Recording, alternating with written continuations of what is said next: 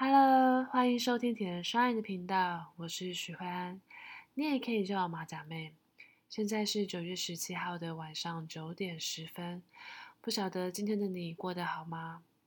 有没有去运动一下，流点汗水，让自己舒服一点呢？有没有静下心来给自己独处的时间呢？在这里，我用声音写下日记，写下身为女铁人的生活日常大小事。好啦，今天居然已经礼拜四了，时间总是过得飞快，怎么一周又要结束了呢？以前在医院当药师的时候啊，看到周末要来临的时候，总是特别的开心，因为周四就是大家所谓的 Little Friday 嘛，好像已经可以开始稍微用比较轻松的心情来准备迎接周末。不过，现在转行在科技业做业务，大概是两年前的事情吧。就每到周四，其实心里挂心的反而是，哎，不晓得下礼拜的行程安排好了吗？是不是有哪些空档应该可以排得更满？或是说有哪些事情还没做完？怎么一周要结束了？然后当你真的压力比较大的时候，你就会想说，不止这一周要结束了。你甚至这个月都已经要结束了，甚至是这一季、这一年已经要结束了。哼，好啦，扯远了。那个就是当你压力比较大的时候，会有的一些不好的想法嘛，会有一些比较焦虑的想法。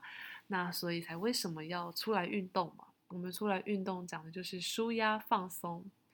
所以每到每一个周末，心里真的是很很高兴。因为每一个周末最重要的事情，就是终于可以出门去骑骑车，或是跑个长距离，或是说看一部喜欢的电影，看一本喜欢的书。那最重要的是可以看到自己的家人。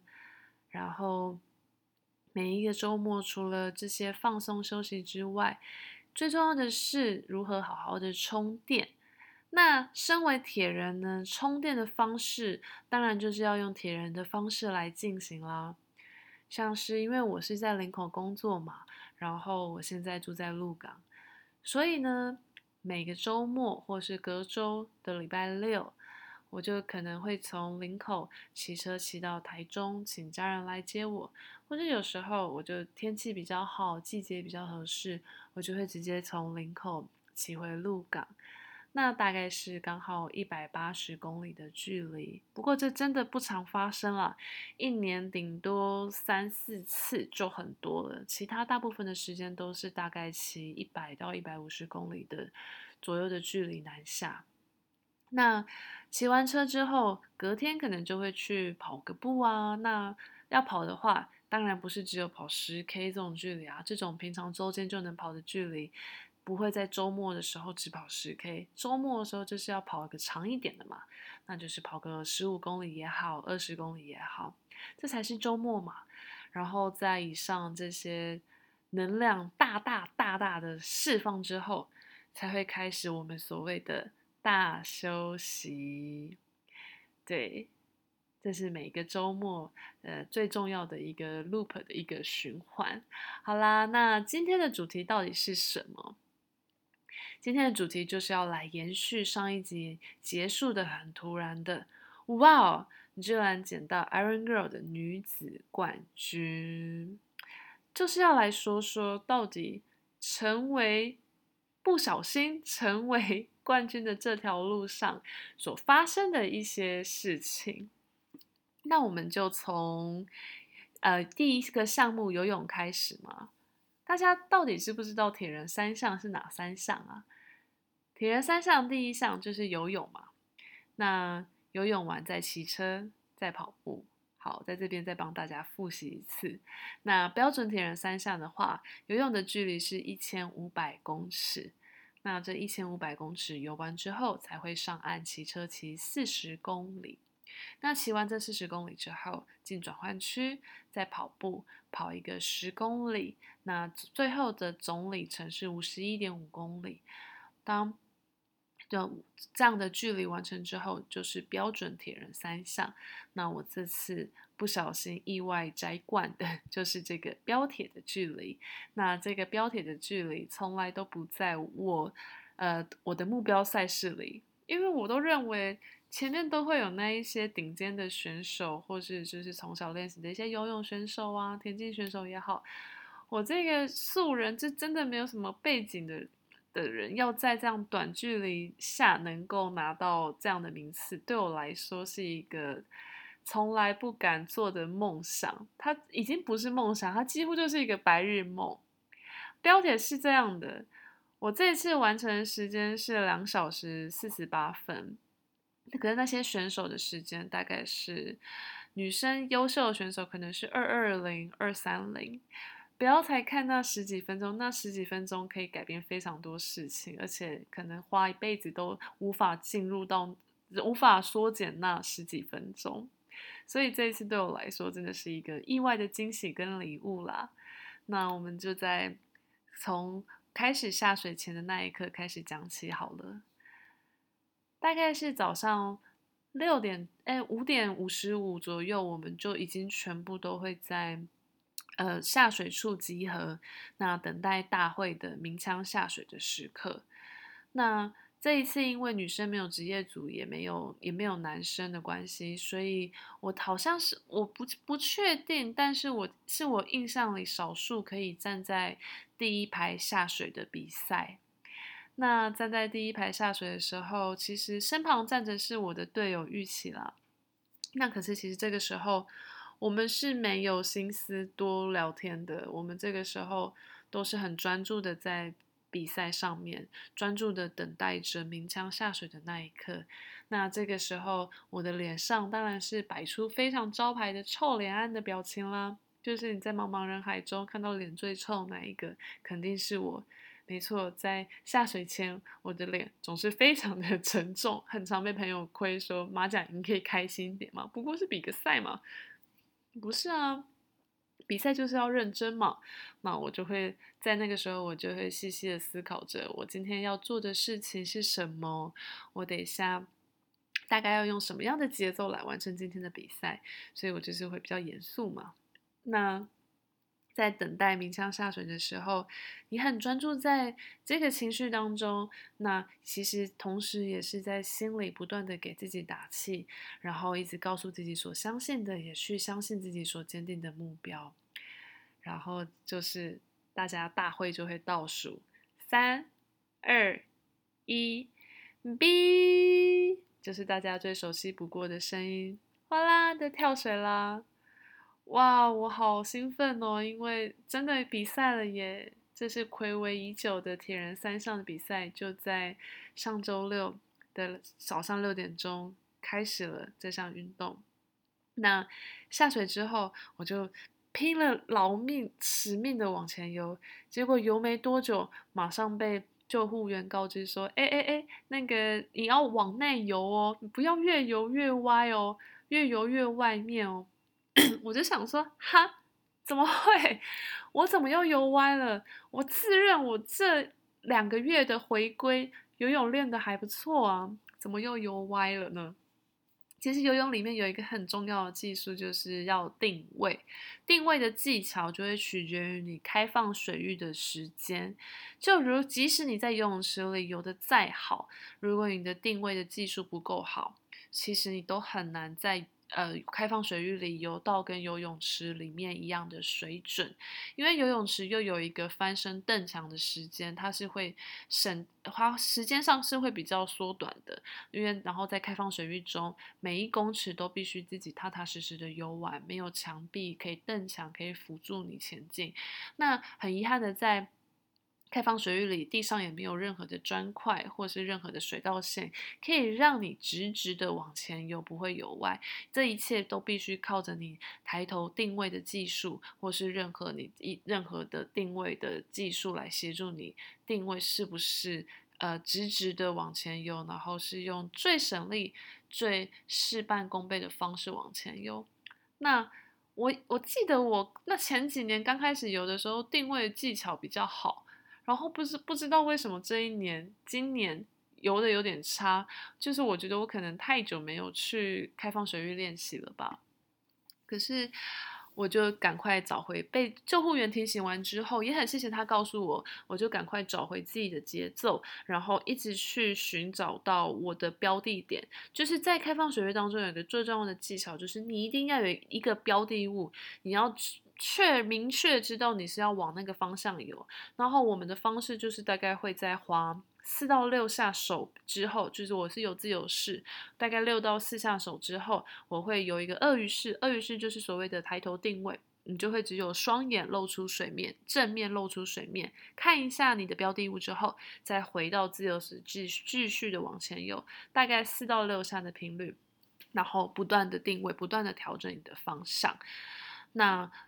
但是我觉得最痛苦的是刚下水那个时候，因为那个时候标的物所有的标的物是离你最远的时候，因为我们这次游的是台东嘛，那台东的赛，台东的那个有开放水域的地方就是台东森林公园里的活水湖，那活水湖它是一个长方形的，呃，最大的天然游泳池，然后水道线是会架在，就是会架在活水湖的正中间。所以你必须要直直的先往前游，然后经过折返点之后，再一个么字形回到岸上。可是，在刚下水的时候，折返点的那一颗肉粽就是真的离我们非常的远，然后在那个时候定定位的困难度对我来说是最高的，所以我只能在这个时候不断的调整我的速度，调整我的方向，期待自己是往正确的方向前进。然后，终于我离那个浮球。那一颗肉粽越来越近的时候，哇！我就开始越游越有信心，越游越有信心，赶快快速的折返，然后赶快一折返过后，我就不断的想办法让自己是朝正确的方向往岸上的方向前进。然后我原本预计这个游泳我大概一千五百公尺，我大概是会游在三十分钟，顶多三十一、三十二分左右。结果我上岸按码表的时候，啊！还是三十四分钟，心里是有一点点懊恼。不过想说好，没关系。既然我只有游三十四分，代表我可能没有耗太多的力气，我就再重新给自己打气，想说好，那我刚刚没有浪费掉的力气，我等一下在骑车上一定不能。不能，一定不要保留，就是要在骑车上好好的发挥。那接下来就是游泳上岸之后，我们就会进到 T one 要去转换进入骑车的项目。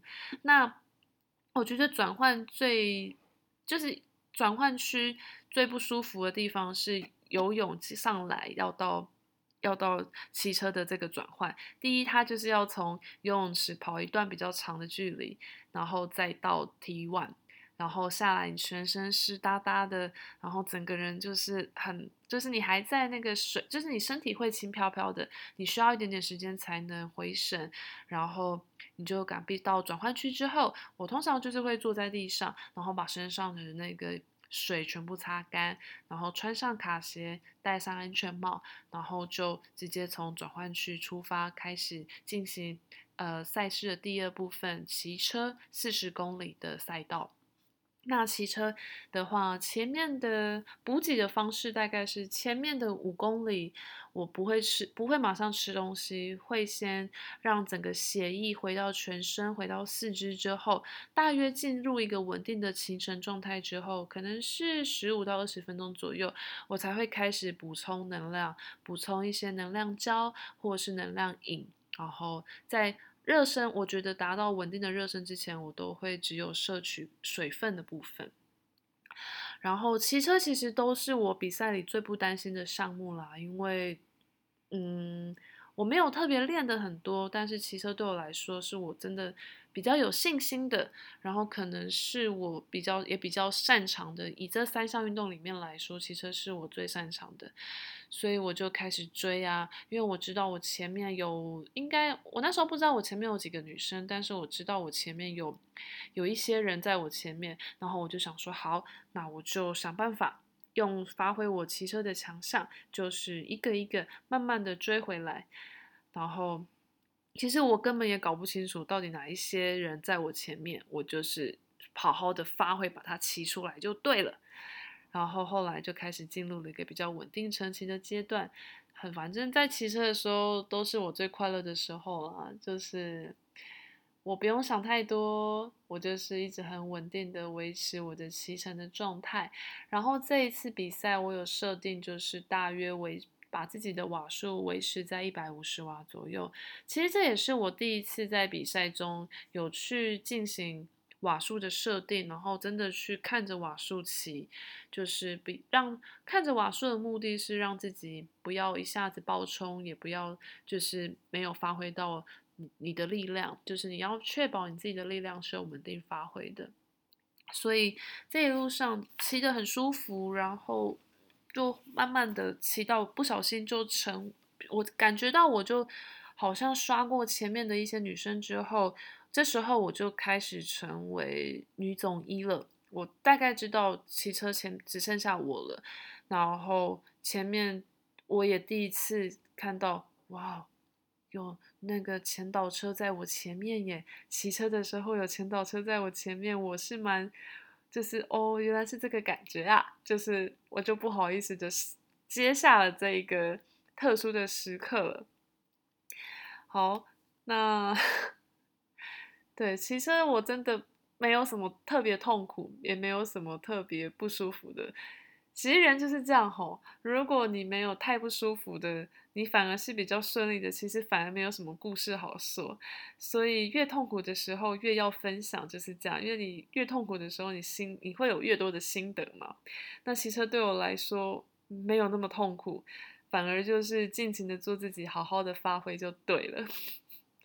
对啊，所以我就这样子以第一次以女生。第一名进到 T Two 的身份去转换跑步，然后我就想说：天哪，这个到底是短暂的，还是是可以这样子维持到终点呢？就让我们继续看下去吧。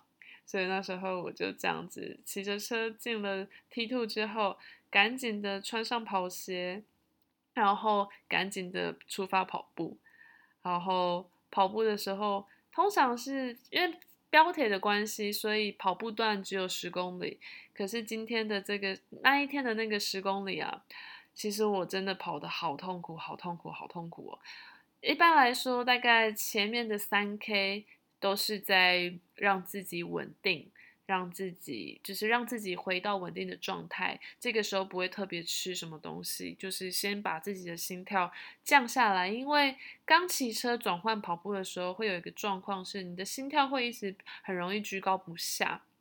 那这个时候你要做的就是你要想办法放慢你的步频，就是你要想办法放慢你的速度，因为从骑车转换到跑步，你会不小心不，我我是不太知道为什么，但就是我问过很多人。骑车转换跑步之后，跑步的速度会比平常还要来得快，那这也是导致我们心跳一直下不来的原因。就是这个时候，我就是我的任务就是要让我自己维持在我的配速。我那一天对于比赛的配速大约是五四零左右，我就尽量让自己想办法的慢下来，慢下来，再慢下来。结果我发现哦，三公里过了。我怎么还心跳还是居高不下？我怎么感觉跑的比一场全马还要疲劳？然后就这样三公里、四公里、五公里，我心跳还是好高好高好高哦。然后到七八公里的时候，我真的超级不舒服的。然后要不是那一台 GoPro 的前导车一直在我后面发出电动车 GoPro 嘛，它就会有那个噗噗噗噗噗噗的声音。然后我就想说，好啦，你不要再逼我车了。我知道我跑得很慢，可是我真的很累，很不舒服。然后我只要到水站，一到水站休息喝水的时候，我就会看到那一台大会前导车在我前面痴痴的看着我，想说这个冠军选手到底什么时候才要出发？然后我心里也在想说，这个。这个前导车是不是从来没有看过这么慢的冠军选手？我内心其实自己也是边跑边笑，好说好啦，也没关系，反正这么特殊的机会，我就好好的享受吧。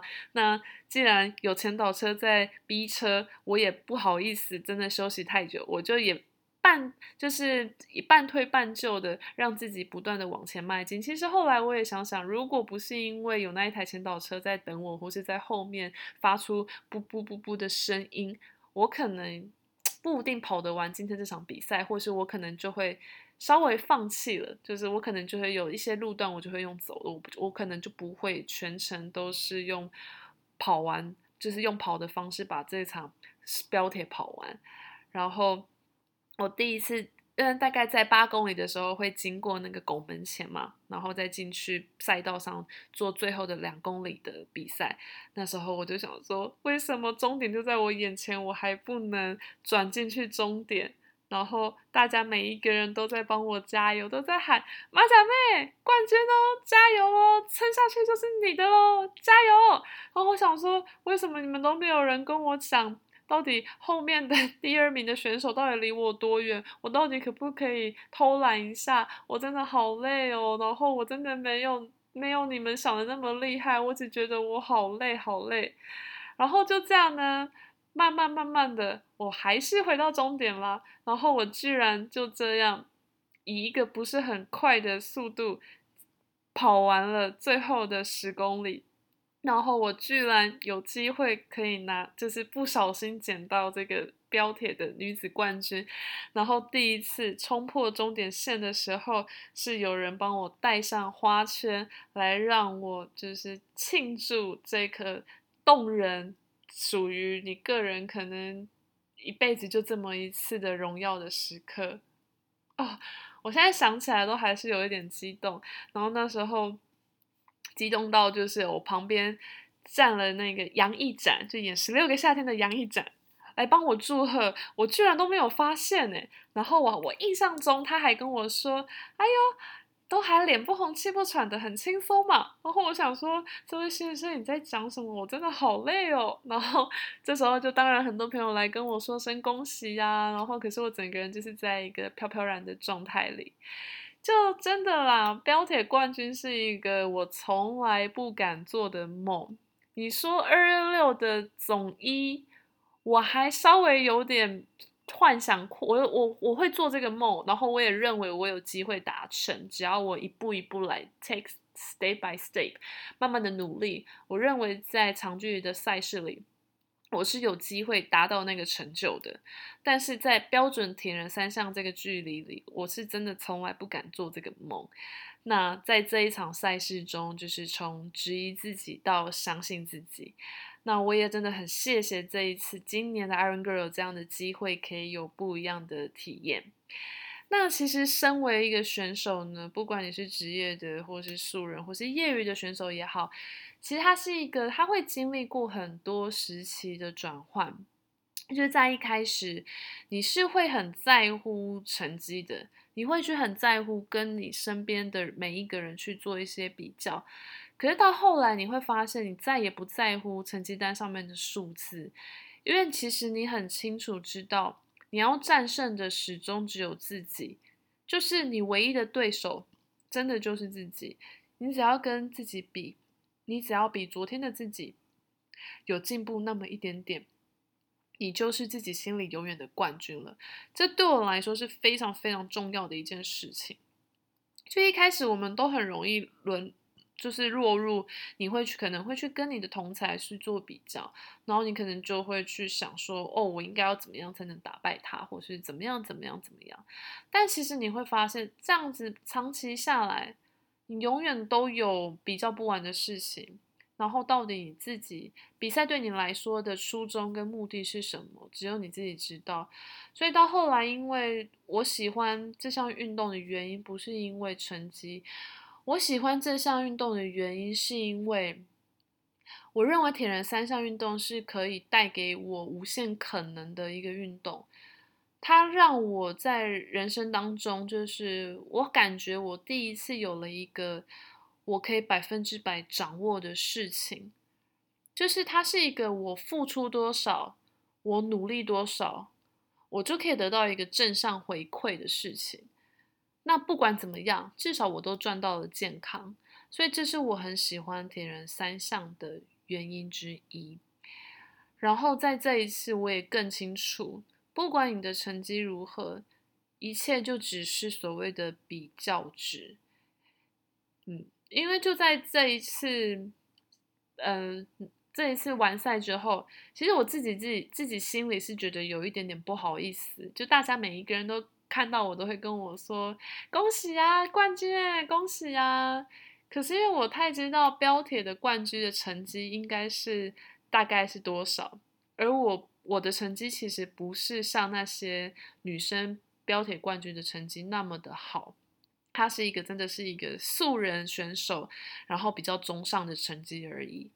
可是当我去跟我的同事聊天的时候，然后我同事跟我说，哇。他女朋友看到我的成绩，就是在骑完车之后，然后跑步居然还可以跑到跑到五十几分，他觉得好不可思议哦。他觉得你怎么这么厉害？然后每一个同事都跟我说你怎么这么厉害？然后其实我才发现，这一切都是只是一个比较值，就是所谓的厉害不厉害，所谓的好与不好，都只是因为你旁边有一个比你更好的。或是你旁边有一个比你更差的，你以为你自己这样很好，或是你以为你自己这样很差，所以其实到底你如果跟别人比啦，永远比不完啦。所以我觉得，我就好好的真，我就好好的把这个美好的回忆记在心里，然后再一次的很清楚的认知，只要你愿意努力，愿意坚持到最后一刻，好事总会发生。因为我从来没有想过这样的成绩会有机会可以减，就是可以可以有这样的机会可以得到这个称号。那但是在那个当下，我也意识到，如果当在十公里我很痛苦的当下，我如果没有坚持到最后一刻，这些事情可能就不会发生了。重点是我有坚持，我坚持下来了，在很痛苦的时候，我坚持下来了，所以。坚持到底，好事总会发生的。那我自己很喜欢的一句名言是：“永不放弃，呃，永不放弃，但是永远放手。”这句话的意思就是，在我可以允许的能力范围内，我不会去放弃，我会去坚持到底。但是在我知道我状况不好，或是有一些意外来临，或是有一些逼不得已的情况的时候，我也学，我也学习，我也懂得如何放手。那我觉得这次是在我这一次比赛当中最最珍贵的礼物，就是让我再一次学习到，只要你坚持到最后，你就是会有意外的惊喜跟小礼物喽。然后，所以这一切我再说一次，不过就是一个比较值嘛。当然，我们的年龄也是啊。就是这一次，当赛后铁人三项都是比赛完之后，就会有所谓的颁奖仪式嘛。那要颁奖的时候，我也很不习惯自己已经到了 F 三零，因为我刚好是在二十五岁的时候玩铁人的，所以过去这五年每一次的唱名，就每一次或是每一次的有时候颁奖，就是在 F 二十五岁这一组。然后这一次居然是哇，我真的进入下一个阶段了，我进入了 F 三零。而我知道这种事情，这种时间只会越来越快，很快的，我就会到 F 三五，很快的，我就会到 F 四零。我只希望，不管到我几岁的时候，我仍然热爱这项运动，或是我仍然对不同的运动有这样的热情，可以持续下去。那上去颁奖的时候啊，主持人就知道说，我平常在都在比二二六，就是我比较在我比较专注的项目是二二六。那主持人就亏我说，吼。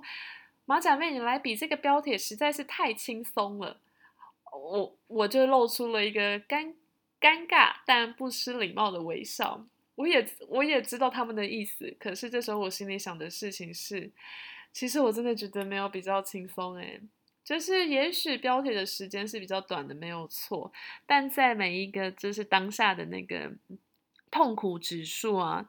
都是不相上下的，就是每一个当下的痛苦是完全没有办法比较的。那其实这很像人生，就是我觉得每一个人都会有属于自己的故事，而每一个故事都会有数不清的快乐跟苦难，却没有一个故事可以拿出来做比较。因为我觉得每一个故事，就是每一个时刻都是独一无二的经历。然后我们能做的就是把握好每一个时刻，活在当下。那铁人三项马拉松，正是教会我如何活在当下的最好的学习。因为在这个那个当下，你只能专注在你的目标上面，你只能专注在你的步伐上面，因为你知道，如果你不专注在这步伐上面，你可能连下一个补给点、下一个终点线你也到不了。你就必须好好专注在你的目标上面，把它完成。